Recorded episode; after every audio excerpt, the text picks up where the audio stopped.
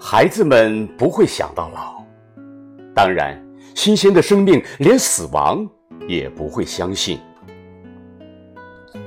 青年人没工夫去想老，炽烈的火焰不可能理解灰烬，但是，总有一天，衰老和死亡的磁场会收走人间的每一颗铁钉。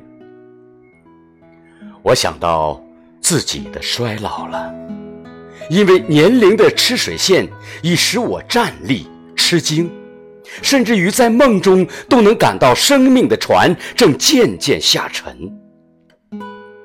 但是别怕，我安慰自己，人生就是攀登，走上去不过是宁静的雪峰。死亡也许不是穿黑袍的骷髅，它应该和诞生一样神圣。我也设想了自己的老境。深秋叶落的梧桐，风沙半掩的荒村，新的夕阳沉在岁月的黄昏。稀疏的百草在多皱的崖顶飘动，颤抖滞涩的手笔，深奥莫测的花径，借一缕冬日罕见的阳光，翻晒人生的全部历程。累吗？我想问自己：回首往事，最高的幸福应该是心灵不能平静。我很平凡，不可能活得无愧无悔。我很普通，也不敢奢望猎取功名。我宁肯做一匹消耗殆尽的骆驼，倒闭于没有终点的途中。我甘愿是一匹竭力驰骋的奔马，失蹄于不可攀援的险峰。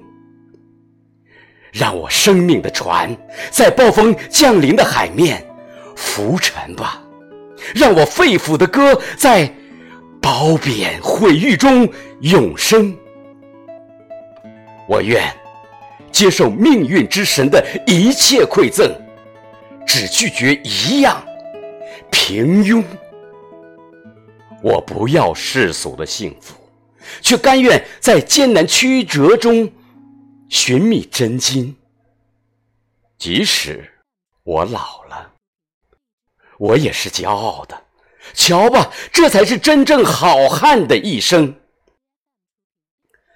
白发如银，那是智慧结晶；牙齿脱落，那是尝遍艰辛。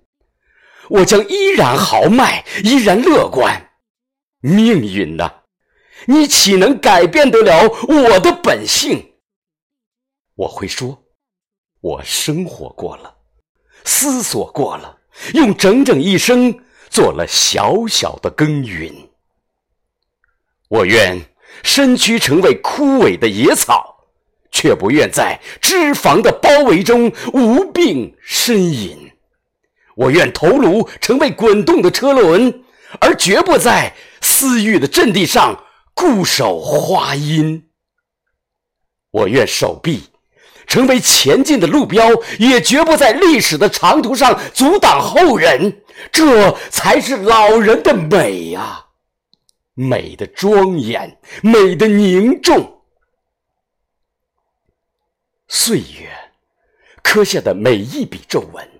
都是耐人寻味的人生折印，这才是我的履历，我的碑文，才是我意志的考场，才能的准称。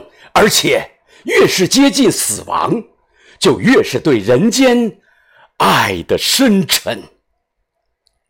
哪怕躯壳已如斑驳的古庙。而灵魂犹似铜铸的剧中，生活的每一次撞击，都会发出深厚悠远的声音。假如有一天，我被后人挤出这人间世界，那么高山就是我的坟茔，河流就是我的笑声，在人类高尚者的丰碑上，一定会找见。